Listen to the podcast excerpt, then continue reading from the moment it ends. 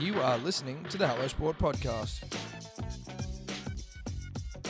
Joining us on the show today, Eddie, very, very special. The interviews continue, the heavy hitters continue. This man, a manly legend. When we have a manly legend on, you know, it's a different it's a different vibe in the office. Different energy. It's a different energy. You got people poking their head in. Dio Dave hangs around. Looking for autographs, looking Yeah. for photos. Yeah. Look, there might be some fanboys and girls out the front just clawing themselves to get in. Because we've got the heaviest hitter Yeah. in So- Australian sport right now. Is that fair? to Manly say? legend, and now, I mean, the Dana White of Australian fight sports, the Don. the Don, the one and only George Rose.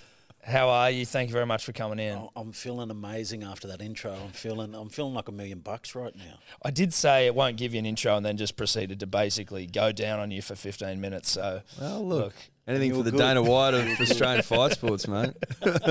well, at least you enjoyed it, though, you know? I did, yeah. I, I love it. It's it's good to be here, and and you know, manly boys. Come manly boy, yeah, just a couple of manly legends sitting around chopping it up. You know? I, I It's always was- good to catch up. I almost sent you a message this morning going, bring the ring in, like bring it in. But then I thought, you know what? He's probably wearing it anyway, or maybe it's in a safe safe spot somewhere. I put it in the safe spot today. I do like to wear it around and layer up a little bit. But I Fuck thought yeah. If you had to give me the okay to come and layer up, I would have layered oh, up. mate. I love a layer up. Yeah, absolutely. When you um when you're signing new boxes, do you get them to kiss the ring? no, but that's part of the process. I think Oh, when when I do, I do wear it when we do sign new ones. So and I just sort of tap it on the table because it's heavy too. Yeah, yeah. Tap it and the, the diamonds sparkle a little bit. And it's like, oh, what's that? Just the premiership ring. Ah, just a premiership ring. Just the premiership. You just got to let them know. Mate, you gotta know let what 'em I know. mean? Let Absolutely them know he's the do. Boss. I respect that. How how you going? So you've just come. You got you got actually your studios just around the corner from us. No limits, just fucking flying. You're bloody in LA. You're back around. You're around the world, like boxing here every. Or like you know, it's it, the the no limit cards on all the time. How's it feel? You must be pumped. I, I am pumped. I mean, a lot of hard work went into getting to where we are now, but where we are at the moment is a, is a really cool spot where um, I think we've got we've got a few different um, a few different style shows that we do. We've got our emerging talent, which is exciting for me too, because you get to see who's going to step up. You know, when you're putting on the big ones, and and then we've got our established guys who are who are really killing it in the Australian market, and and then we've got Timmy who's is into that overseas that overseas market at the moment too. And we, I mean, we also look after Tai Tuivasa. So Tai is actually flying at the moment too. Yeah. So between Timmy and Tai, um, you know, we're getting some overseas trips in, and, and, and we hadn't done that. You know, I, I think I, I went to LA once uh, a, a while back, and then now you know we've been to Vegas three times um, in the last six months. We've been to LA, Minneapolis, and and we're heading to France in a couple of weeks too. For Tai's fight, Yeah, you going over? yeah. Hectic. Love that. When did you know? Oh, sorry, Ed, I was just gonna say. When did you notice like the shift? Like you know, no limit was obviously. We'll get into like how it all started and everything, but when it sort of ticked over that sort of that next level to where it sort of became quite established in Australia. When was that? Look, I think I think probably the last few years we're we've, we're getting to that point. Um, we like putting on shows that, that we would enjoy ourselves. We like putting on fights that we would enjoy ourselves.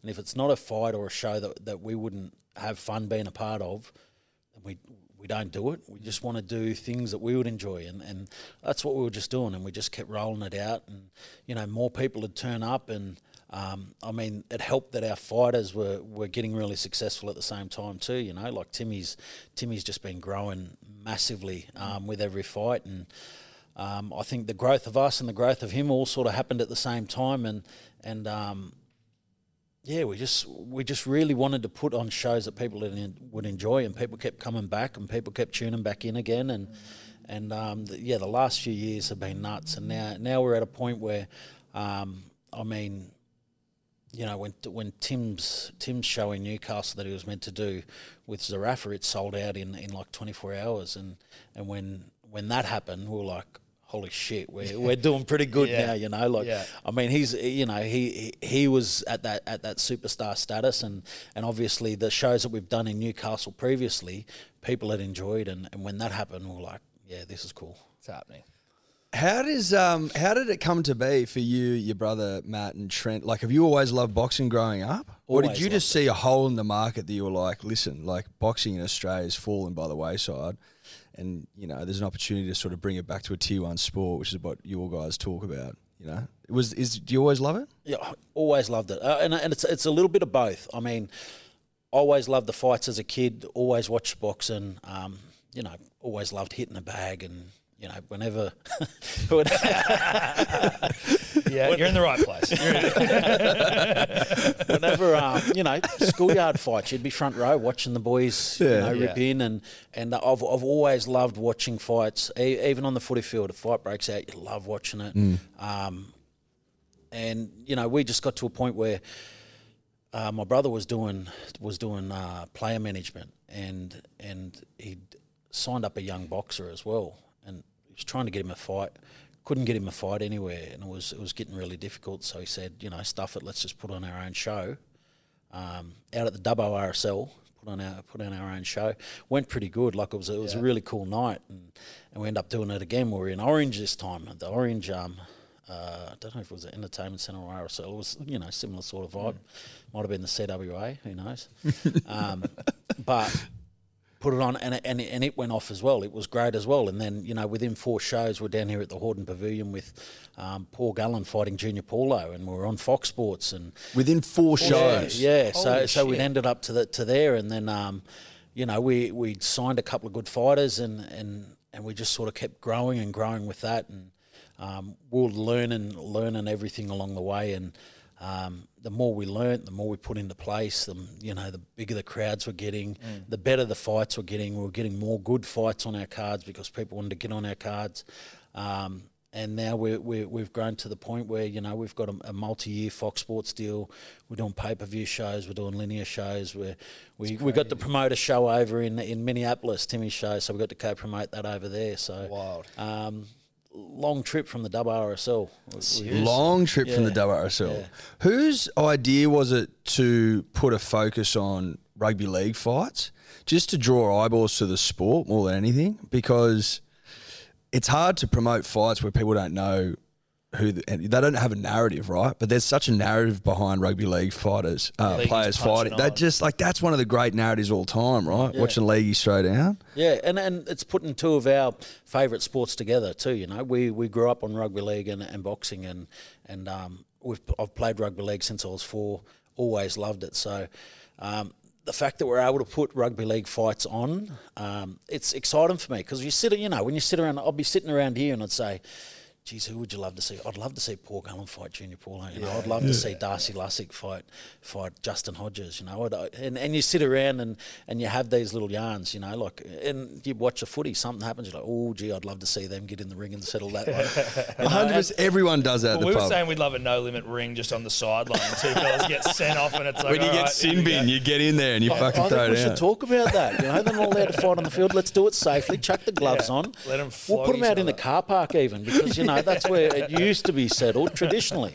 So uh, I'm I'm all for that. But that's you know that's where it all started. That's how we got into it. And then the fact is that the footy players actually wanted to get in and fight too because you know you're, you're big, you're strong, you back yourself. And you, you want to test yourself out too. You want to challenge yourself in the ring. So that's how it sort of came about. And the fact that we, you know, we had guys putting their hand up, you know, wanting to fight people. And um, it's funny because when you when you have that first conversation, someone will reach out and they'll be like, you know, get me on a show. Fuck, I'm, I'm keen to have a fight. I really want to fight. Mm. It's like, yeah, mate, is there anyone you want to fight? Who, who are you thinking? Like, oh, you know, anyone. And is there anyone else that's keen to get in? And you start rattling off names and you go through, you go through some of the guys that, that, that have sort of called and done had the same call before. And, you know, they're like, oh, yeah, oh, no, I'm mates with him. It's always, you know, J- Junior Paulo, for example, can fight.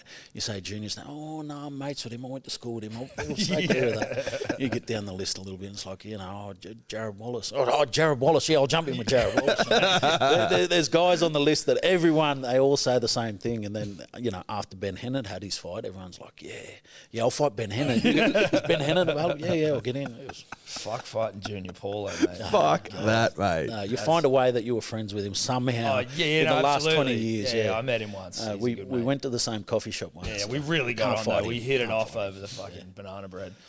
With you and your brothers, like, Did you always have? Because we were looking at your sort of some of your Wikipedia before, and who knows how much that's legit. But you, I guess, with like the, a lot of the perception of rugby league players would not necessarily be that they're all fucking dumbasses, but when you hear about like super intelligent ones, you're like, oh wow, that's more surprising. And the I can't remember what it was, but it was like you were winning like maths tournaments and shit. You're like some hyper intelligent man, but then also now you are the CEO. I guess from the footy career coming into this, was there a lot of learning you had to do to do what you do now? And did your brother Matt help you with that sort of stuff? Because he like was he always more of the business guy, or were you always was this a surprising move for you? As I guess it is sort of a little bit from the outside looking in. Yeah, yeah. Well, well, it is surprising. It is surprising. I, I, I never thought I'd be in this line of work. Um, when I was at, I was a mass nerd. I was a massive mass nerd at school, um, but I, I also love footy and I played footy. And my th- my thought when I was in high school was that I was always going to go on to to uni. Um, we were living in Bathurst, going to high school uh, there in Bathurst, and I thought. You know, I'll go up to Charles Sturt, study something up Couple there. of Charles Sturt yeah. alumni here. yeah, yeah, right. Yeah, Oh, yeah. good uni, Uh, good great uni. uni. That was, that was some of the great years all Yeah, time. there. yeah. Well, for for a little period, people thought that I actually was a student up there. You know, it's like, oh, aren't you from J Hut? Yeah, yeah, yeah. you know, I'd be waking up there all the time and cruising around and just you know, making myself at home. And um, yeah, so so it's it was it's a great uni. That's what I thought my path was going to be. Um, mass nerd, go and do my you know accounting or engineering, whatever I was going to go. Um, but then in year twelve, I had a had a pretty red hot year of footy, and um, and Penrith actually asked me to come down and play in their, their junior grades, and and so I just changed everything just to go down and, and have a crack at that. Um, still started going to uni, started doing an accounting degree, um, and I you know footy was taken off that first year, so I, I, I put it on hold and and you know took off and focused on the footy career. Ended up having a twelve year NRL career off the back of that decision. So it was a good decision. Loved my footy, um, but I still had a little bit of an itch to to get back into into something.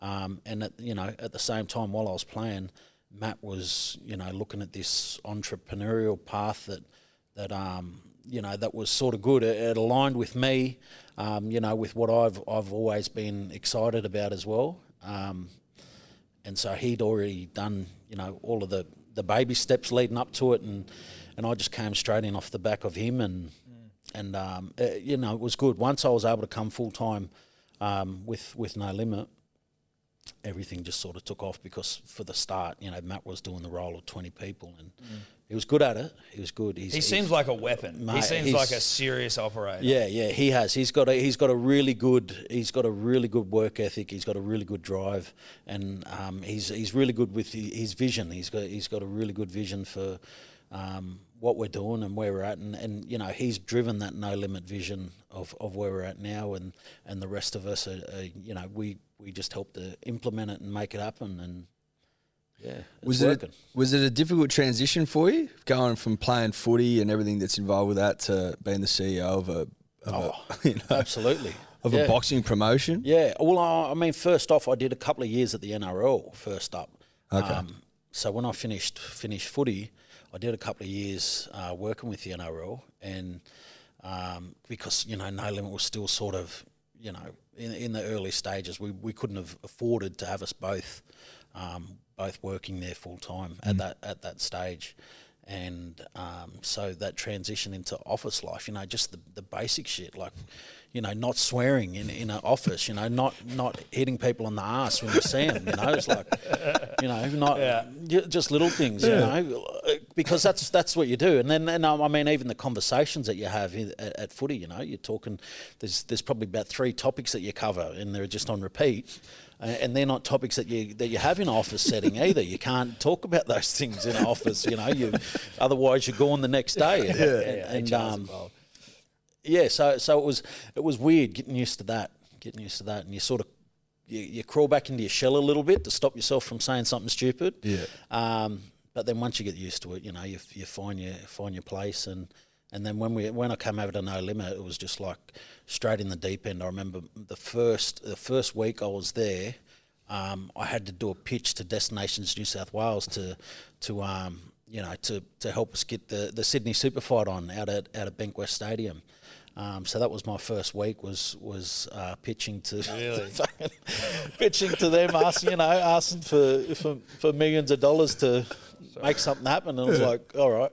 Do you use a PowerPoint? Do you have a PowerPoint presentation? Star Wipes and stuff. Yeah. well, I wrote it out on a notepad, and when I when I gave it to um when I gave it to you know Matt and Matt and the boys, it's like yeah, you know this is what we're doing. Like, oh no, we might get a we might get someone to actually draw up a proper deck, and we'll, t- we'll take these ideas though. We'll take these ideas and put it Polish on. them up, maybe a Yeah, little it looked it looked a little bit better than my notes. I drew pictures and that. too. yeah. This is where this Two stick figures and- Yeah, the other Give us your money. People, dollar signs. Yeah. How have you found? Because obviously you're doing things like that, right? Where you're standing in front of people having to present, but you're also now the front-facing sort of uh, persona or uh, of of no limit. How have you found that?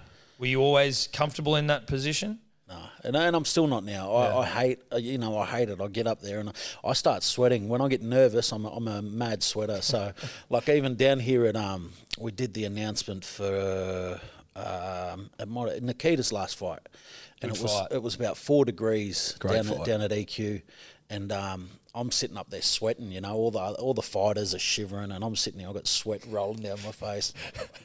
I, I, I do get nervous um, speaking, but you know, it's it's it's just that same thing. Is just they push me in the deep end and they say just go for it, and you can't say anything wrong. And, and I suppose that's the beauty of it too. Is that with boxing we can't say anything wrong. We can sort of say anything because any anything that sort of gets a gets a run, uh, you know, it's it's more eyeballs coming onto the onto the boxing, and more people are going to tune in, and that's what we want. We want more people tuning in, and whether I say something ridiculous or, or say something fantastic, it's um it'll get a start somehow. Yeah. You talked about that press conference the other day for Nikita. Jordan Simi was on that uh, fight card as well. We, I just got to tell you, Tom and I watched that fight. It was a couple of Wednesdays ago, and fucking loved it. That night of Biffs was Yeah, yeah, that so, was so good. good. Like it was unbelievable. As a promoter, you must just sit there when nights like that come around and just lick your lips and go, "How good is this?" Oh. Yeah, 'Cause- yeah, a- absolutely. That's and that's why we do it. Like you know, when when it comes off like that, it's like, yeah, you know, I'm I'm absolutely buzzing ringside when um you know when the fights that you hope turn it on, they actually do. You know, and and even even going back to the Hordern, we hadn't been there for for years, and then um you know coming back to the Hordern for an event, it was just like you know everyone's right on top of it and the crowd was getting behind it and um, you know that's what I love when the crowd gets into it and the fights are good and you know we are we're licking our lips thinking how good are we yeah yeah, yeah, high fiving and shit. Look at the boys. Would you explore that sort of that sort of movement? I suppose that's going on in the US with Jake Paul, like the celebrity boxing angle. I mean, Jordan Simi, although he may be mistaken for a professional athlete, I don't think he played much professional No, no, he rugby didn't league. play anything. So he's more of like a an Instagram identity. Is that something you, you're looking to do more of? well I- I'm not against it like at the end of the day if people tune in it's better for our fighters and, and whether it's our emerging fighters or our guys who just want to you know expand their you know their fan base mm. it's it's great for them and I know some I know a lot of the boxing people you know they get filthy about when we do fights like that like even now with with Gallen I mean Gallen's Gallen's the number four heavyweight in Australia He's And- legit. and and he's legit. But even now, when we put a Gallen fight on, people will still be like, "Oh, you know, why are they getting these footy footy fighters on?" Yeah. it's like because you're not turning up for our other guys, but you'll turn up for him, and then you'll see our other guys, and um and, and their their fan base will grow and their platform will grow, and and that's why we do it. So if if people are going to tune in and watch a fight, and if it's a fight that I actually want to see myself too, Yeah. um, yeah, I'll, I'll give it a run. I'll, I'll, I'll happily put it on. And that was this, you know, it's like when, when Jordan Simi came to us and, you know, he'd been reaching out for a little while. He was saying, you know, I want to have a fight. I'm really keen. Did you offer him yeah, Junior. Paulo? I did actually. He was like, oh, well, let's. Oh, um, really good mates. I, yeah. I know his cousin, so I can't do that. Um, but you know, I said, you know, if you're serious, start training and and we'll see what happens. And he did. He he went down there. He was training. He was putting in the work, and then um, you know, it was getting he was getting more and more serious. And he's coming back. He was like, I really want to fight. I want to fight. It's like, well, there's an opportunity. You want to fight Justin Hodges? It's like, yeah, fuck it, let's do it. Yeah. no, let's do it. And, Yeah. and he got in and, and he had a crack. Like anyone who steps into the ring, at the end of the day, too, anyone who steps into the ring, You've got to give them respect. Like that's Absolutely. a that's a hard gig. You Dude. got to have you're putting your balls right on the line there. Yeah. You're out there by yourself. The moment you get tired, it's not like a footy field. When you get tired on a footy field, you duck down the short side. You you know someone will make a couple of tackles for you till you get your breath back, and then you're straight back in. Yeah. But in the ring, when you're tired, you still got a bloke coming at you wanting to punch you in the face. And you know, heavyweights they hit hard. One one shot can can end your night.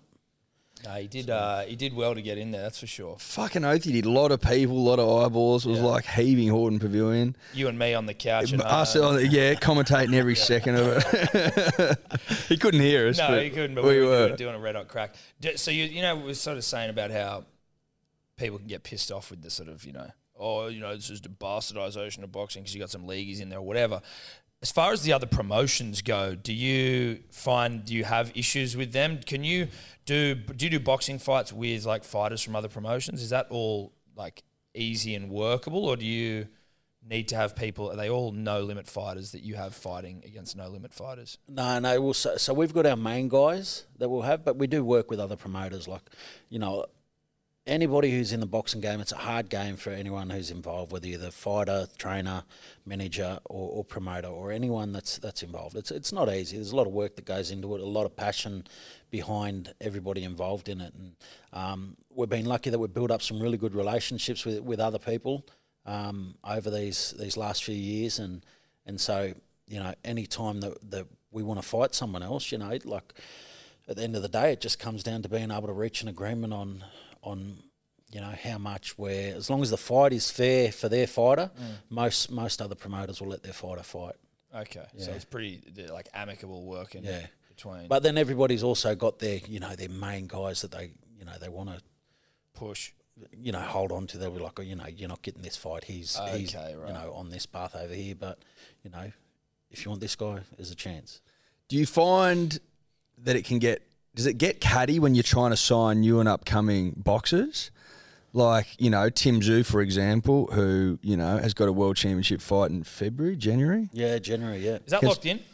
locked in January 28th Perfect. in Vegas. In Vegas. yeah, Like for example, when when he was unsigned, is there a lot of competition for these young guys? Or yeah. I, I mean, there is, there is. There's um, uh, I mean, even now there's there's international promoters, you know, trying to move in on, on a lot of our local talent as well. So That um, must be tough then. Like, yeah, yeah, of the- the- course. The, big international ones. Of course, you know, like an, an Eddie Hearn's making his way into Australia. He wants to he wants to promote fights here, and he wants to sign more Aussie talent. smooth cat Um, as well. Yeah, very, very, and he's you know he's he's got plenty behind him too, so he can afford to he can afford to do a lot of things that, that the rest of us probably can't. So, um, How do you navigate that sort of a situation? Have you like, can you make contact with them and like co-promote sort of shit, or like, can you, can you find ways, or are there ways to have like a symbiotic relationship with someone like Matchroom where you don't just get completely fucked over by them taking your best talent?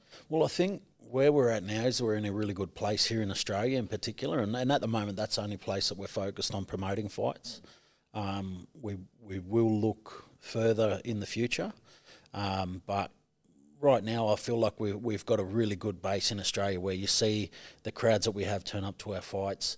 Um, you see the numbers that we get tuning in on TV. We've got a really great relationship with Fox Sports, uh, Fox and Kayo, who who really. Um, you know they're the best in the business when Yeah. it comes to to the broadcast that they do, to what they offer, and We love um, Kayo. Here. We do. yeah, oh, Dear friends. absolutely, absolutely, and, and you know it's great since Kayo's come along. Now everybody can access fights too. You don't even have to have a Foxtel or Kayo subscription. Yeah. You can you can watch it at, at any time all across the country. So it's um that's really helped us in in building our own platform. So that's where we've got a competitive edge over over um, international promoters wanting to come in. If you want to fight in Australia, the best platform for you to fight on is No Limit and, and Fox Sports and Kayo. When Yeah. you're talking about signing, you know, like the caddy potential caddies of just trying to sign other fighters. You guys, would it be fair to say that you guys have quickly ri- risen to being like the big dicks in the room when it comes to like getting fighters now? Like you're, you'd be the most desirable place from an Australian promotion perspective to go to, yeah? Well, I- I think we've proved it too with what we've done for our fighters. Like we haven't, we, we haven't tossed up any empty promises. Everything that we've said we're going to do, we've done, and and that's what we've done with our guys to date. And and if there was anyone new that we're looking to sign, you know, we wouldn't say anything that we can't do. I mean, um, you know, if if there's a person that had aspirations to fight in the UK, and you know have a lot of these international fights, then the reality is is that we're probably not going to be putting on a lot of fights in the UK. So if you're looking to do that, then you, you probably are better with a UK promoter. You know, same if you if you want to have all your fights in in the US or South America or wherever, you're probably better off looking at a promoter in in that space. Um, for now, you know, like I mean, it's not saying that this time next year, you know, we we could be doing shows in the US, we could be doing shows elsewhere. Yeah. Um, but for right now, if you want to fight in Australia, you'll get the best shows with no limit. Did you find I don't know who promotes Charlo, but was the, what was that experience of like sitting down to hash out a world championship fight? Was that were you sort of pinching yourself, going, Jesus Christ, like a couple of boys from Bathurst representing the biggest one of the biggest fighters in Bright Australia. lights, the double For the bright lights of the Here we are. WRSL sitting down to hash out a world championship fight. We're like, what was that experience like? Yeah, well, like I mean, his guys are, are PBC, who are the biggest. Um, you know, they've got all of the talent. You nearly every great fighter in the world. You mentioned their name. Most of them are with PBC. PBC have got a lot of really good fighters, and um, Charlo is one of those guys. Even in Tim's division, they've got about you know six of the best fighters in his division. Um, so, you know, they're they're in a really powerful position, and they always have been. And um, there's not a lot of people that they work with, and we've been. It's been a working process over a number of years, where we've managed to, to build really good relationships with some of their guys, and and um, that's kind of why we're at the point where we're at now. Is that we're able to build them relationships over the years. It's not something that happened overnight because they were a closed door initially, and and to be able to to be able to get in that door and, and be able to have a conversation, then now be at the point where we're where we're working together, where we've got, you know, we've got a world title fight in Vegas, you know, for, for all the belts too. You know, that's for the for the undisputed um, champion of the of the super welterweight division. So that's you know, it's big to be able to get in there, and we we are still pinching ourselves. When I, you know when when we got to that point, it was like. You know, this is nuts. Holy shit! yeah, it's, it is. It's really cool, and and um, you know, like we were still learning on the job for for for quite some time, and and um, and now you know navigating the international space, it was the same thing. It was learning on the job. You know, you, you can't just walk into the PBC office and say, hey, you know, we want to put a fight over here. We want to you know we want to fight your guys. We want to do this, this, and this. Because I'll say, yeah, see you later, mate. Yeah. Who are you? Beat it. Yeah. Um, and so, so the the work that we put in um, to get to the point we're at now, it's um, yeah, man, it's cool. Ha- is it when you talk about building relationships? Is that sort of you do it the old school way? Do you go out for lunch and get on the piss? Is that Yeah, is that how it's still done, or Well, I mean, the it a bit hardest thing was that? was that COVID was happening at the same time, so we couldn't be over there. We couldn't we couldn't travel to talk to them to, to hang Get out. fucked up on a Zoom. So it was that was it. It was it was Matt Zoom was drink. A bottle of whiskey and just go, all right, let's do it.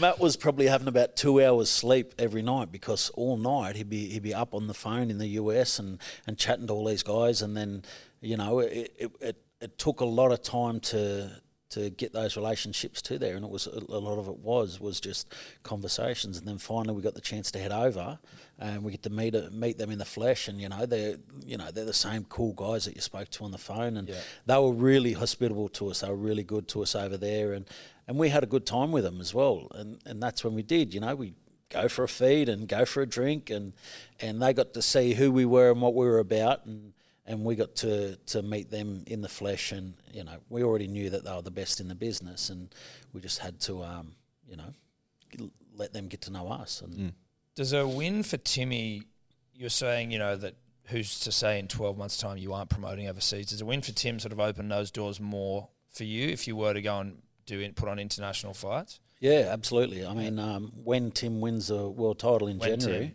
Tim, yeah. um, you know, then it's the world's his playground.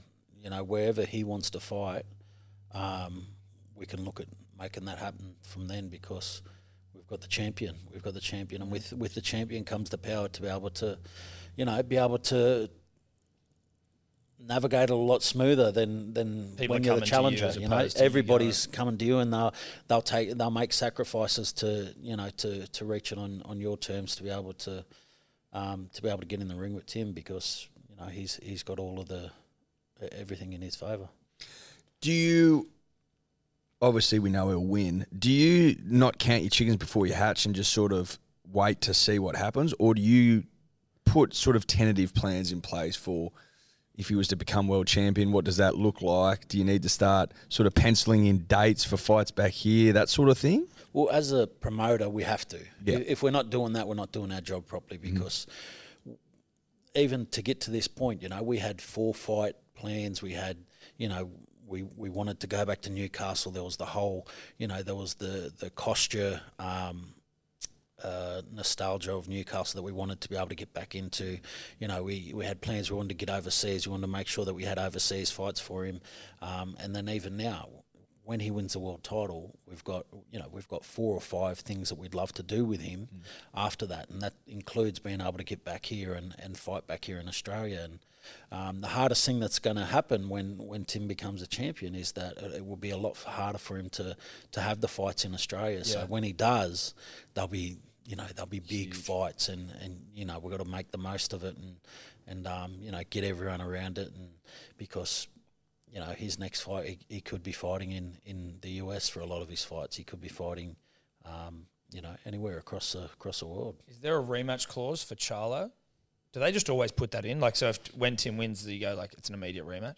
Yeah, I, I mean, in in a lot of them there are. In a lot of them there are. There there isn't in in this one. Okay, Um, but sucked in Charlo.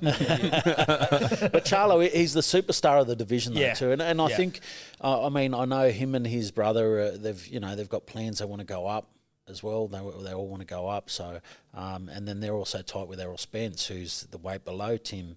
Um, and he's, you know, he's got aspirations to come up to Tim's division as well. And so, Okay. if he comes up, then Jermell can go up to middleweight, and then Jermell's brother Jermall can go up to, to super middleweight. So, um, they're good fighters, man. Yeah. They're- you know, Yeah. w- when you can, you know, pick and choose where I want to win my next title at. you Yeah, know, yeah, you're, it's, uh, you, you're doing got all some right. skills. Yeah.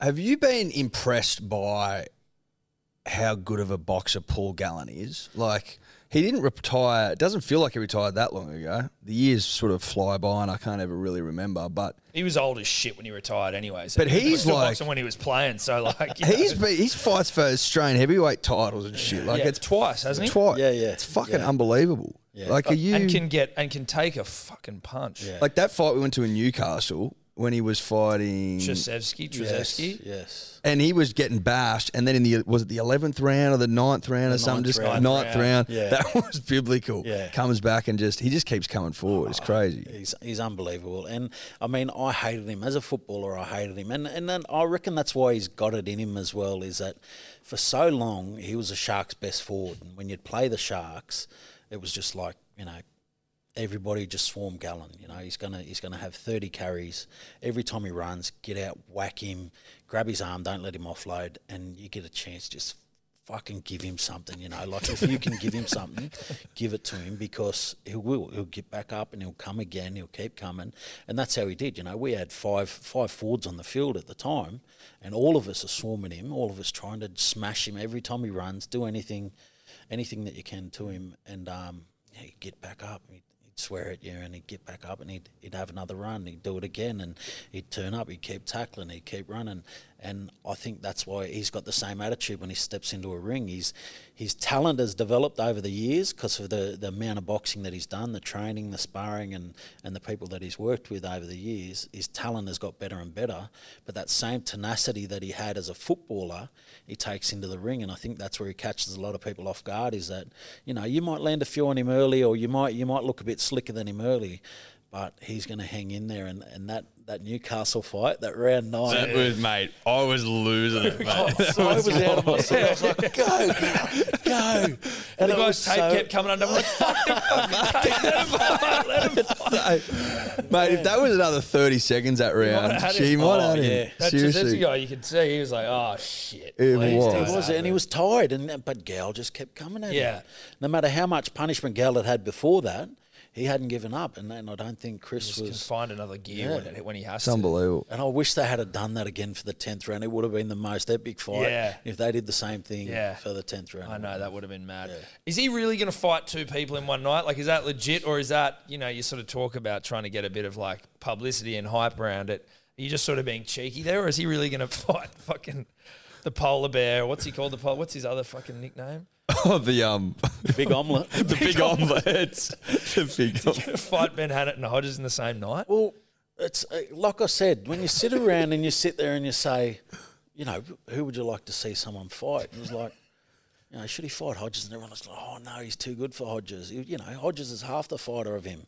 All right, well, let's get the other half in then. Eh? Let's find another half, and then it's an even matchup. Let's get two guys, and um, yeah, we, we said, fuck it, let's let's get him to fight two guys in the one night. And uh, we, we couldn't do it here in New South Wales. It's not it's not From a um, sanctioning Yeah, you can't get it sanctioned in New South Wales, but Doing it on Queensland, the, one of the Pinot Don't give a off the, fuck up off the there. Just get it on a boat. Queensland, you can do anything.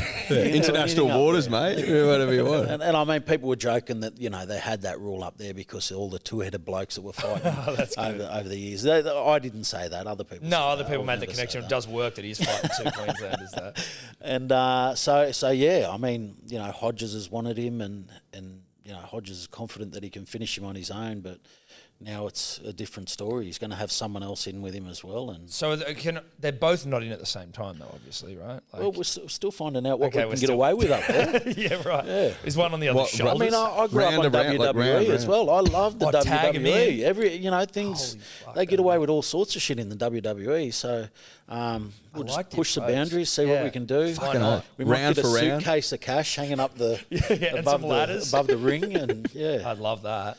I don't know what we can get away with, but we'll push the Try. boundaries. See what you can do. Push it. Is it annoying the whole Sonny Bill Williams situation?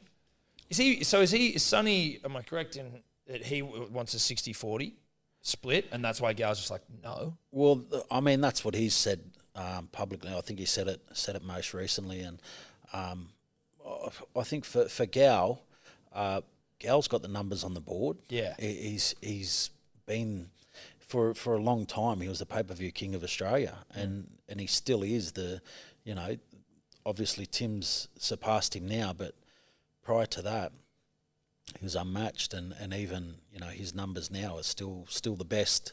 They're still better than, than what what Sonny's numbers are. So, um, I mean, you know, Gal's got every right to to probably want it more in his favour, and um, oh, I tell you what though, it's a fight I would have loved to see a few years ago. Yeah, I know. Or Hey, not, it's 'cause getting I- away you know, from us. It's it's yeah, it's one that should have happened, you know, three or four years ago. It Yeah. would have been it would have been epic. biblical. It would have been the biggest fight in Australian history, right? Absolutely, everyone would have tuned in for that. Every single. It would have been biblical. Yeah. It gives me the shits that they haven't fought. It really does. It's our Pacquiao Mayweather. Except uh, we even got that in the end, right? It feels like it's. Well, that's it what I mean, feels though. like it's well, slipping away guys do it altogether. They're fifty, I reckon we're still. It's the you know, same thing, It's the yeah. same thing. well, I feel that it's a lot like Mundine Green, right? So they they had their first fight. It's the biggest fight in Australian pay per view history. Um, it was massive. How many They- buys did it do? they- oh, hundreds. You Yeah, know, it was it's, huge. It's Fucking it's a, it's a number that will you know will probably be, never be reached again. right. You know, I don't know with Kayo now. You know, anything, Well, that's with us anything's commenta- possible. commentating in the furs. Yeah, of course, of course. Uh, you never know. Gallen and the big omelette and Hodges might just do it. I'd love for that to happen. But you know, they, they took they took you know ten or fifteen years to have that, that second fight, Yeah. and they should have had that. They I would have watched them fight five times. Yeah. you know, if if they had done it in their you know when they should have in their prime, but. Um, it felt like it was too long for that to happen, and, and, and I don't think it was as good as it could have been. The buzz had died down a bit. The buzz had died down a little bit, but it still it still was fantastic. but I feel that's the same with with Sonny and Gal. Is that I wish they did it a few years back. Nikita Tszyu, Tom and I, big big fans The of the Butcher. Um, what do you? What's his sort of potential? Do you think is he? Is he sort of following in Tim's footsteps, or is he sort of a different sort of operator and maybe doesn't have the same aspiration to be a world champion? What What's his story? he is very different to Tim, Yeah. and um, that's what surprised me a lot about him. You know, like Tim's, you know, Tim's Tim, and and when Nikita was coming on the scene, I thought, you know, this is Tim 2.0. That's you know it's the next next Tim, and but they're so different. They fight different.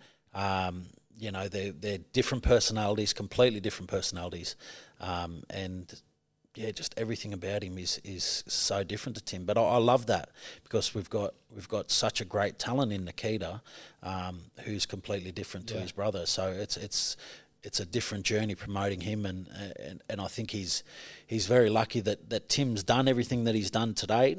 Um, so he sort of laid the the path that that Nikita can travel now. Um, but you know, very different guy. Comes out to the Undertaker like that's- Dude, it's so good. It's, It's so, so good. I lost it at Newcastle when he Yeah, came. I he like, was- Holy fuck! It's the Undertaker music. Tim had had a couple. Of, uh, Tom had had a couple of beers. And, Yeah, I was, I that was fucking well nearly did you, was did like, you, what didn't entrance. Um, how's it go though with someone? Because obviously he was his second fight against Ben Horn, was it? Of body bag fame, Ben Horn just getting absolutely fucking worked. The larvae. the, the larvae. What what like when you see in that final round where he gets rocked? Are you a little bit like, oh fuck? I know that like boxing is sort of different to the MMA where you can lose and come back. Obviously, you can still do it, but I guess as the promoter of someone with such a high ceiling for Nikita because of his dad and obviously his brother, do you shit your pants a little bit? Um, not really. Like I, I think so. Nikita, Nikita loves getting amongst it. You know, whereas Tim, he's he's so great defensively. He avoids shots, and um, you know he he lands so well. Nikita loves getting in there. He loves getting hit. And you know he feels feels a hit, and it's just like he just grows that little bit more, and he's like he wants to hit harder. So for him, that's the that's that's sort of the way that he fights at the moment.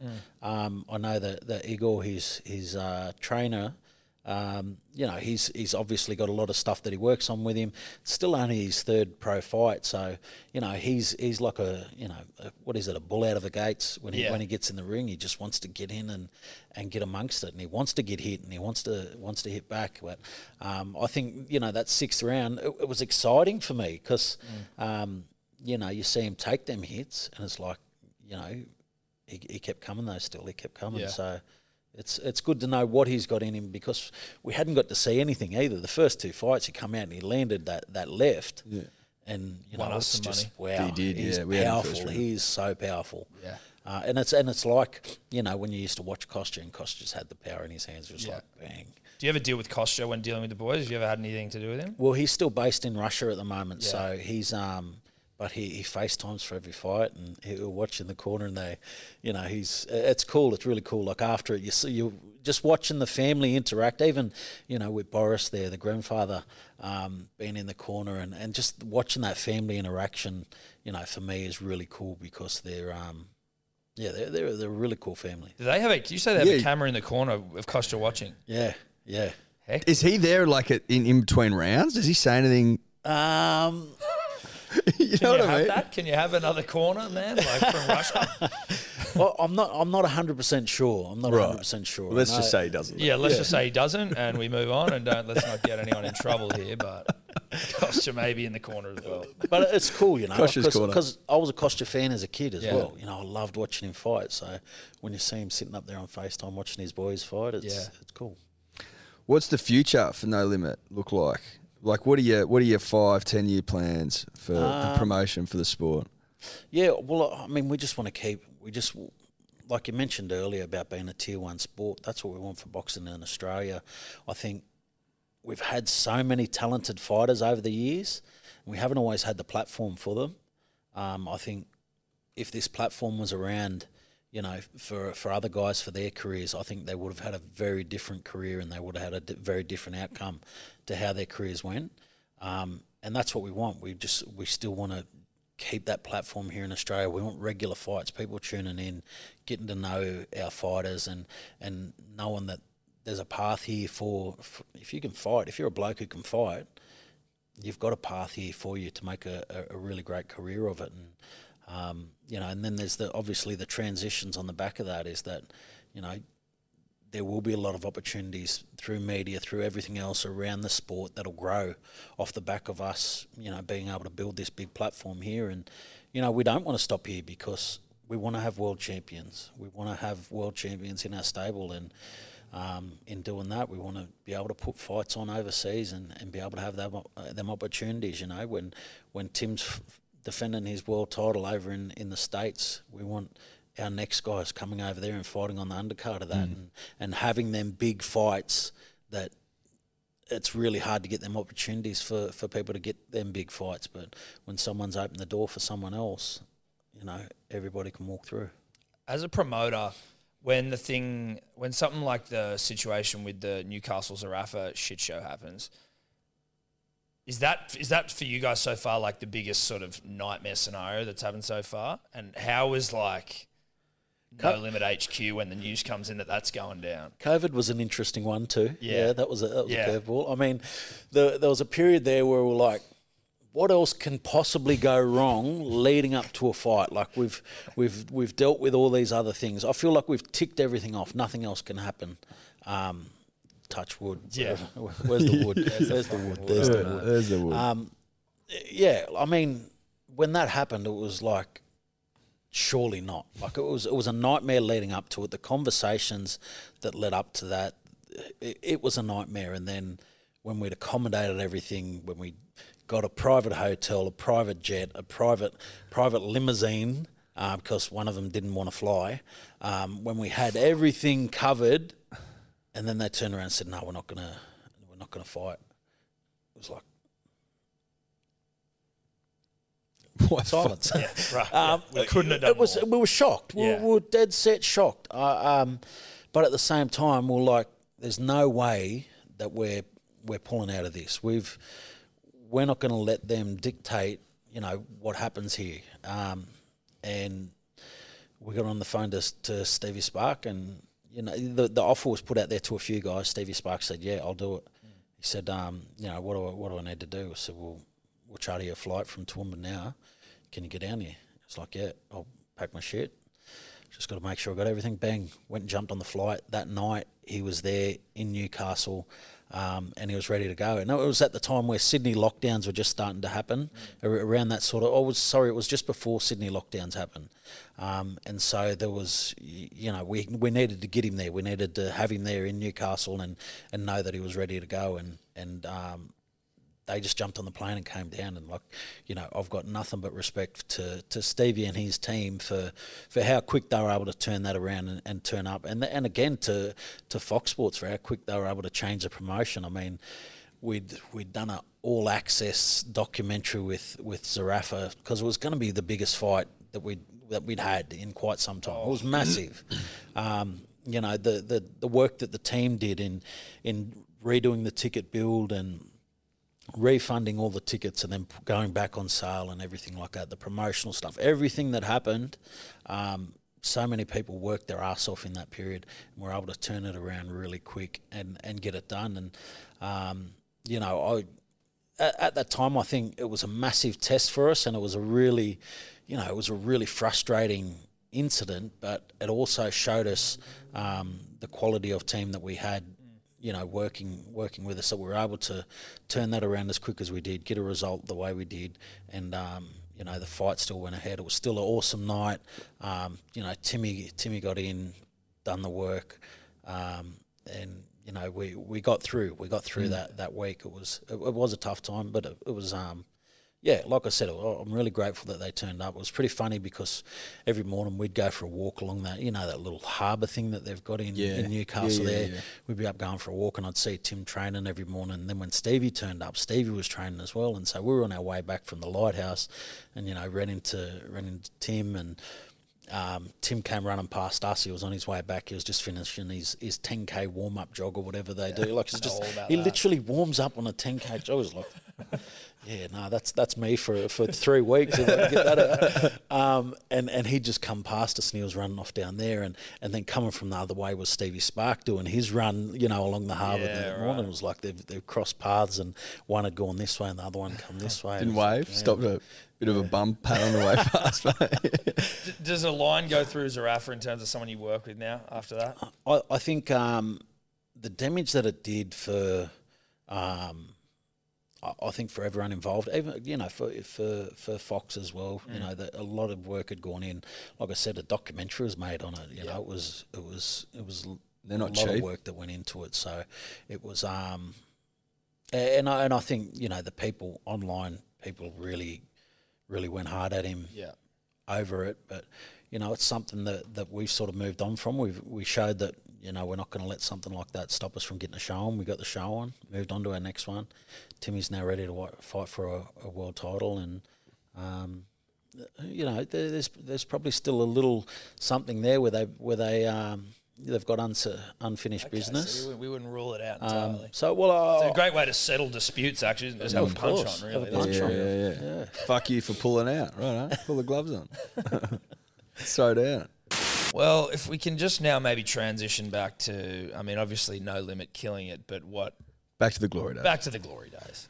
I mean, sure, you played some couple of games for the Roosters. I know you played for the Storm. I think I remember you in a Dragons jersey, but I choose to pretend like you never represented that fucking club For obvious reasons. for obvious reasons. Fuck the Dragons. Um,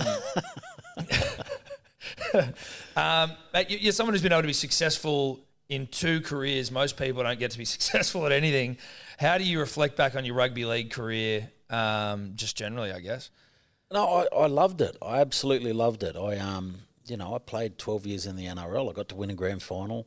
Um, I played in, you know, what I think was one of the best teams of the last, you know, thirty odd years. 40, 50, 60, 70, 80, maybe history of that the game. too. So in the history of the game, in the history of the game, most ju- good judges. Good say. judges say history of the game. You know, I, I I am. I'm very grateful that I got to got to play during that period, and, and, and it was a time when when the footy was really enjoyable too. Like there was still a lot of things that we could do that, that was fun on the Yeah. field. So, um, yeah, very grateful. How did you find the Manly team dynamic in those years? Because I mean, there was some friction. One of the first podcasts we ever did that got us a bit of coverage was when Watmo called Cherry Evans a fuckwit, um, which we were a bit like, okay, shock, Jesus Christ.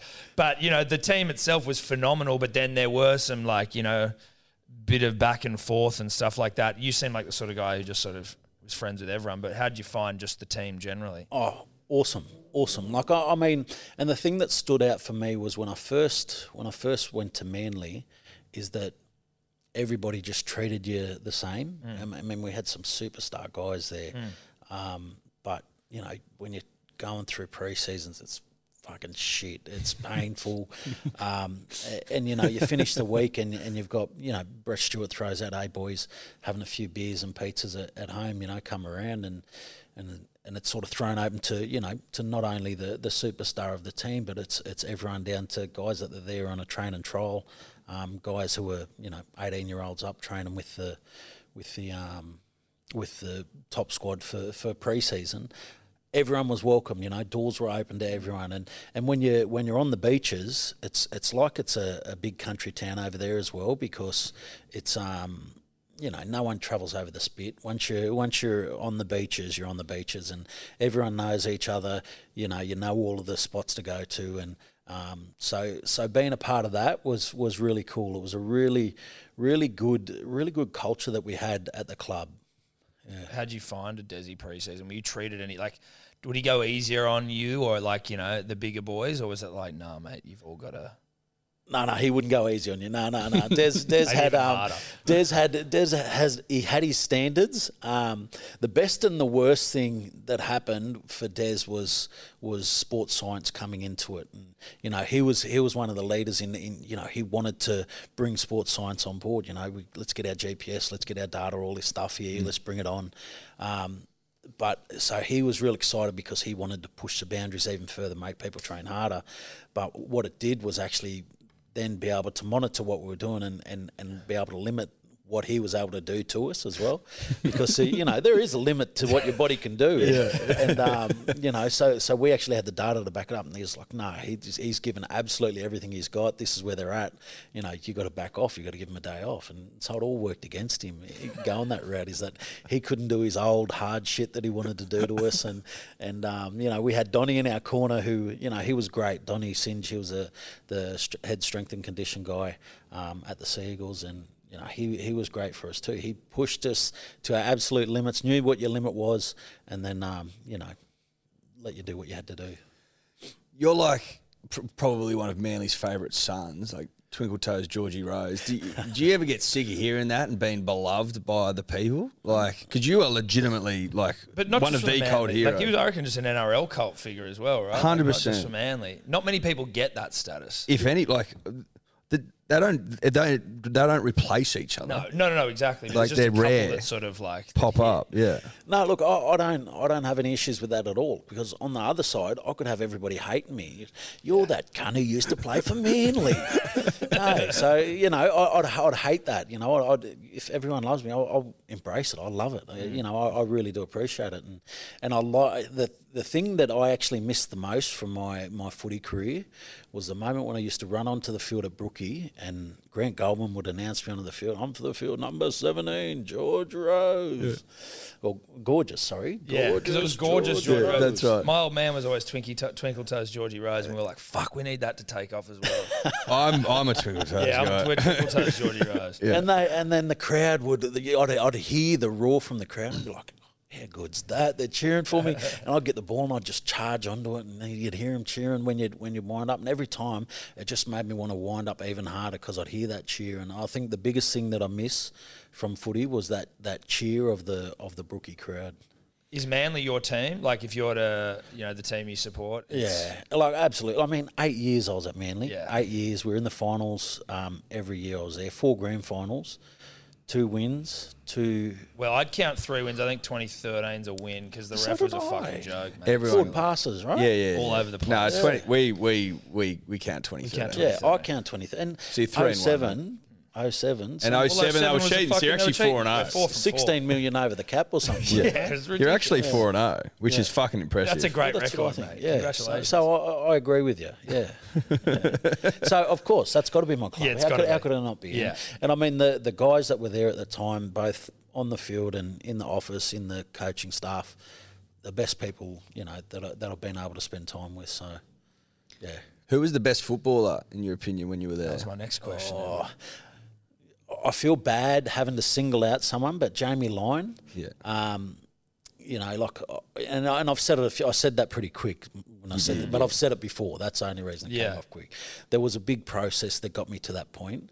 You know, I could rattle off all 17 players and and, and say that you know they were, they were the best without a doubt. But what Jamie Lyon was able to do on a footy field, you know, when he just needed to turn a game. Um, he'd be able to do it, you know, turn a game on its head, and he could play probably anywhere on the field too. And um, and he was just a, a, you know, a knockabout country bloke as well too. Um, so that was, you know, I, I liked him. I, I actually played against him in in um, you know from under sevens to under elevens. Did Oh, you? really? Back at it, yeah, Narrabri. He, he was at Wee Waa. I was at Narrabri. And uh, I used to run over him. I I. Do you I remind him hated of it. that? And then, oh, absolutely. That's why I'm saying it publicly here. I'm hoping he's listening to it again. Remember when I used to run over you when you were when you were ten? um, and then it was like a couple of years later, I'd I'd left Narrabri, and um, we'd gone down to the state of origin to to watch the you know the origin, and before it there was the the uh, the the junior game, yeah, Yeah, the, and it was like under 18s or something. There was a bloke in there named Jamie Lyon. I was like, that's, surely that's not that that prick from Wee Waa. and um, sure enough, it was. That same year, he, he went on debuted, you know, played for Australia the same year as under 18s, and it's like shit. He kicked on a bit better than me. I was still running around for the Bathurst Panthers at the time, and and uh, he he'd gone on and, and he was killing it. He was absolutely killing it. He was a, he was a freak of a player. Yeah, he was good. Uh, what's that grand final year like for you? Because I mean, so did you miss 0- 08 with you? Was that when you broke your I, leg? bro- I broke my leg in 07. 07. Yeah. And then where, how long did that take to come back? I remember seeing was that about game. 18 That was months. a fucked broken Yeah. leg. Yeah. 18 months. Yeah, so it was the back end of, of 08 that I started, you know, getting back or moving around and that. And then 09, I went on that World Club Challenge tour um, after the after the 08 win. So that was Were you, did you were you playing in 08 in the grand final? No, no, I- I'd, I'd had a couple of games in reserve grade, Yeah. um, but I was still sort of. Was there was I it was touch and go as to whether you were going to play in that one? I'm trying to remember. like, no, well, when it happened, when it happened, I'd go and see the doc, and the doc would say, "Oh, yeah, have you had a look at any um, other jobs that you can do?" So, I go, "Oh, no, I'm hoping to get back on the field." He said, "Oh, yeah, well, you know." I- I'm not not 100 percent sure you'll be able to walk properly, let alone run. And, Really? and, and, you know, he was, he was he was sort of steering me towards Damn. go and get a job, and You know, Wow. enjoy your life. So it was that. It was that bad. Yeah, yeah, it, It was, it looked was pretty awful. bad. Yeah, It looked yeah. awful. Yeah, it's putrid, and I, I hate when they do the slow mo replays of everything now. No, And you yeah. see Can we not? you Can we not do that, please? Um, yeah, I get, I get, P- PTSD. yes, Yes. yes, that one. So No, missed 08, well, oh, 07 and 08. Yep. That yep. must have hurt. Oh, it was hard. Uh, 07 was the hardest because I'd contributed a lot more, you know, To to, that. year, I, I was I was having a decent season before it happened, and then, um, and, and I remember I still remember in 07 was was the year that they put that bomb up for Snake and Crocker come through and Took him and out. took him out, and I was I was Dogs. in the in the thing on my crutches, and I'm like, uh, you know, I wanted to get out there, and I was, you know, I wanted to swing it around, and um, but I could, you know, I couldn't do nothing, so it was a hard one to watch, and then. Oh wait, obviously wasn't hard to watch. No, that was nice. Yeah, it was very easy to watch. I watch that when I'm hungover still. serious. If having a bad day, I watch 08. I'm just like, yeah, I know the commentary and yeah, yeah, yeah. Were you on the field in the Battle of Brookie? No, I was just about to come on. So I was coming on for Darcy, and that's why I'm filthy at him, you know. Like, I ended up playing about 10 minutes that game because I, I didn't end up getting on the field then. I, so I'm up, I'm getting ready, got the interchange card, all of that, and then it all broke out, and then it come back down again, and they were in front of us, and and um, like I was right in front of me where where Gifty and and Blair got into it again. Um, and then all the boys came running across, and then all of the storm bench got up and, and ran onto the field, and they got involved in the fight and that, and and I and you, you know you're not allowed to do that, but I remember Gavin Badger come up and he's grabbed me and he's saying, "Stay there, George." I said, "Stay there. Look at them. There's four of them on the field. They're all in there." Um, but I remember him yelling at me and trying to hold me back. I'm like, oh, "I'm off, watching. Badge." I'm watching here." It's, just, it's Christian it was- Welch. it Let the boys play. Christian Welch says that that fight was full of dog shots from Manly, so I'd like you to maybe pair him with Junior Paulo in a, in a boxing match and see how he goes because Yeah. He says that to us all the time. If he's going to keep talking shit. He's going to keep Yeah, living yeah. up. I feel talk like. shit, get hit. That is the, Isn't that the that saying? is the saying. Yeah. that That is is the the saying. Um, So then, what's the 2011 win like after all the hardship? You've missed two GFs, and then you get on the you get into to win it in 2011. Yeah, it was it was good because I remember the week before, um, the Storm who we'd had that clash with, Yeah. they got knocked off by the Warriors, and I remember there was a little fleeting moment where I sat there and I was like. Holy shit! I'm going to win a grand final. Because I, I knew, I knew we had the Warriors number all year. I knew we had the number all year, and and, and I was like, holy shit! And I was like, down, calm down. Dude, we say that all We- the time. we literally That's say just- that. We go the second the Storm lost the Warriors, we're like, "Fucking oath, baby, we won the Yeah, it was just a matter of time. Oh, that's so. And, funny and I mean, the to say. game, it didn't come easy in the game. No. Because I remember when I got on the field, it was still nil all. Was still nil all, and we hadn't scored. And, I- and I nearly, I nearly got to be first try scorer because, so there was You would have been paying a fair bit. Mate, oh, 67 to 1, apparently. apparently. Um, there's this shape that we ran all year, and, and for, for our whole, like, that whole time we were successful, we, we had this one shape that we had set up, and it was just, there was like five different options on it, and, you know, we we just killed it. Our attack was built off the back of this one set of shape, and my line that I was running through, the gap opened up for me like it was huge, and I was like, "I'm on here, I'm on here." and they went to Snake, obviously, and and the Snake, he's he's his gap was like that, but he still got through Yeah. it, and and you know he scored he scored a beautiful try, but it could have been me. My option was was available, but they, they didn't go. They didn't go. They went I was still on there for the first try though, so There it you was, go, it, that's was it was great. It was great. Yeah, no, it was a good day. It was Yeah. Yeah. Shaun Johnson was that was when I think it was his first year and he was just terrifying every time he touched the ball. Oh, where you're just like, Holy shit, what's this kid gonna do? Well, I was more terrified of him than I was of you know any of the big forwards. I used to hate the little fast blokes because a big forward, at least you know they're coming at you. You just got to throw everything at it, and Mm. you don't have to move too much. Whereas I don't know where he was going to be, and it was the same. Like Matty Bowen was my most hated player because you know you'd be like one second they're like there, and then within half a second they're here. And then they're there behind you, and they run away to score a try, and you don't know how they got there, and you couldn't do nothing about it. yeah, you feel silly. Yeah, like, what the yeah, fuck just happened here? Yeah, you I've just got to watch What your. Who was meant to be Matty Ballon? Where are you? Yeah, yeah, yeah. Blame Somebody someone was else, meant to be there. You just blame someone else. There's there's some noted rippers and terrors in that Manly side. Um, who went the hardest after 2011? Do you recall? Um, where do you where do you kick on? Was it was this the one? Because I remember one where like Was it there cheeseburgers getting yeah, where you, like there was the the on like the Manly Promenade in like an apartment or something, Yeah, just yeah. pegging cheeseburgers at journos. Yeah, yeah. Well, I, I mean that was and that was probably the best way to to spend a you know a celebration was to have that safe space where you know you could you could yeah just had the boys you sat around talking about all the great things you did in the game and in the season and Yeah. remember that time I scored that try back in round two didn't score another one since then but you know some of us didn't have a lot of good stories to share that night. Well, I mean, you almost scored in the in the big yeah, try. you would I have. Was that know. getting a fair run? No, no one really cared about it. It was like because everybody else could have scored at some stage Yeah, in that game sure. too. So it was my moment, but no one really cared. It was like whatever, just dance again. Yeah, yeah, yeah. dance. How long did it go for? Like, how long was the celebrations for? Well, well. I mean, we had that we had that penthouse, um, you know, booked for the week, and and um, you know, people would drop off bacon and egg rolls and burgers, and Yeah. you know, it was just it was just a good space. We were, you know, you you wouldn't get in any trouble because you're all there together. Yeah. You're not out in public, and you you know, it was just it was it was good, good time. good time. Love that. Oh, I love that. I, Yeah, I mean, what I would have given just you- to have. yeah. To, to have been there. Well, yeah. Or to have been involved. Would to be been to have played and then to have been invited to the kick-ons. That would have been nice. How often do you find yourself thinking about the grand final? Like, is it something that you wake you wake up every morning and you, you know, Kiss the ring. you kiss the ring and Yeah, well, reminisce? I do. I roll over and I polish it. I give it, a little polish. yeah, yeah. Great way to start love the want day. polish to start the day. It's um, yeah, it's it was a good memory. It was like honestly, it was a great club, and I, and I'm still, I, I actually live in in the North Sydney area now, so. You know, there's a lot of people that dislike me around there because that whole Northern Eagles thing. I was like, that was before me, man. Yeah. Like, I, Northern even Eagles though I thought, you know, we did get the better end of the of the stick Well, there. fuck the Northern Eagles. Fuck the North Sydney. Fuck them. No one can even But um, exist. No. whenever I'm on the beaches, like it's just it's good memories. I, I still I still head over still head over to Manly a lot, Hmm. and um, it's just it's good. It's still that same vibe. You see a lot of the same people around. I like going over to the games even, and I just duck in and just sit on the hill or or just up the back of the back of the uh, what is it the northern the southern end. Yeah. Just Oh, yeah, stand stand up behind there and watch the footy. And Yeah, there's a it's little bar good. It's a good vibe. Yeah, Yeah, it's good Stuff. You see all the same people around and.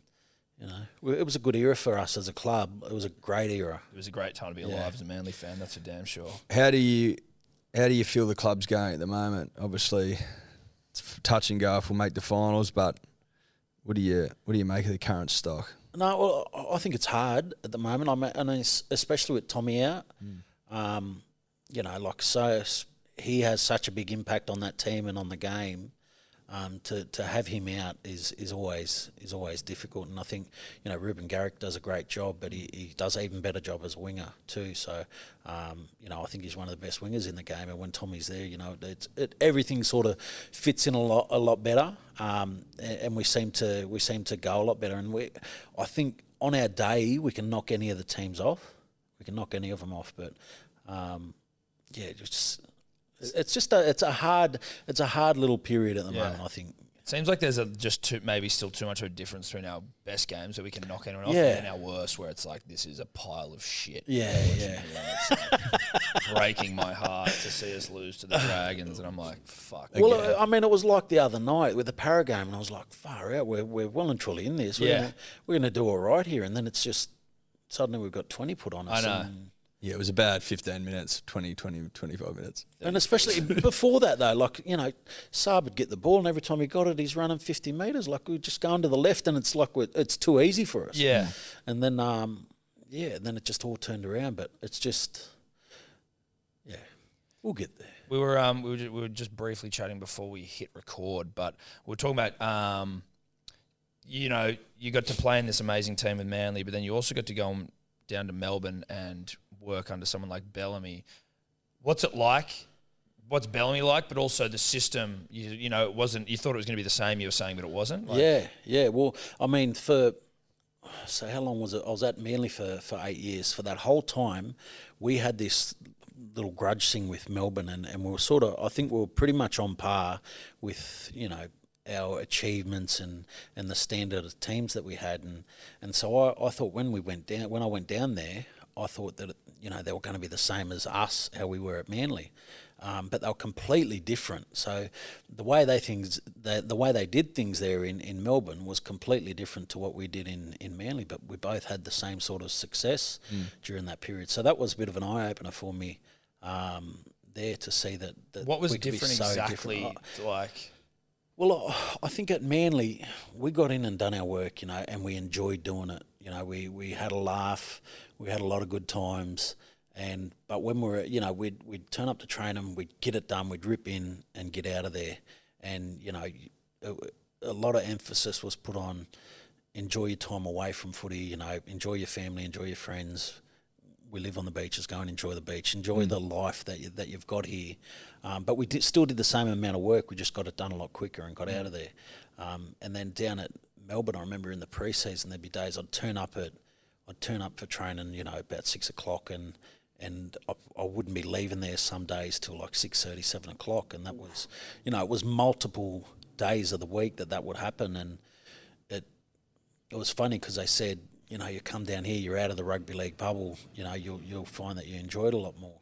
Um, but I felt like I was more immersed in rugby league than ever before because you were there for these long days and there was a lot of video and a lot of repetitive stuff um, that was just so different to how we done things at Manly and and um, you know that's why I, I don't think I enjoyed playing my footy there as much as I did at Manly for the previous years and interesting.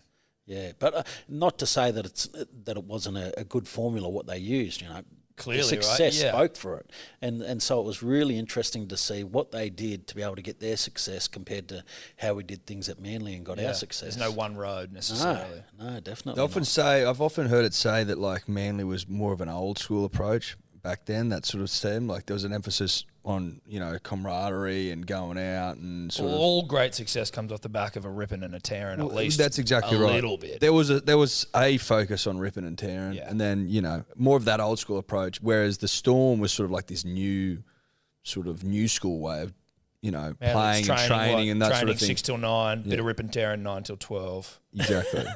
12 till three. well, back even training. even the setup stuff. Siesta. rip and tearing for dinner. Like I, I was shocked. So that whole time that I was at Manly, we used to get changed in the boot of our cars. So we'd pull up at Narrabeen, you know, park up next to the oval, and you just pop your boot, and you got your you got everything there. So you get changed in the back of your car. You you you know that's pretty much your your locker. Yeah. Um, and then I went down to Melbourne, and we actually had lockers. We had lockers. uh, We had these great facilities. They had, you know, they had forty people in the front office staff. Um, they had an abundance of coaches. They had so many coaches that when you were in the gym, there'd be there'd be a trainer assigned to to each you know training pair. You know, so you'd you'd partner up with someone, go to do your weights, and there'd be a trainer there that'd watch you and spot you through your whole thing. Like that's how many people they had um, on hand to be able to help you out. So like, um, you know, like that's. That's great that they that they were able to do that, but it was also very different at Manly. You know, you mm. get in, you get your sheet, you go through, and you just go and rip into your weights, and you do a bit of extra stuff, and then and then you'd you know you, you'd be done and there was one or two people that were operating everything you know. Donny Singe would be dishing out the protein and writing up the, the program and doing the things on the board and checking in on everyone doing everything and um, you know everyone still we were a very strong team you know so we got it, we got our work done but then you go down to Melbourne and it's like you know there's there's a guy assigned to to pouring out your protein and there's a guy assigned Protein to, guy. to washing Protein up your guy, washing up your protein your used bottles you know there's Manly, you bring your own chair. yeah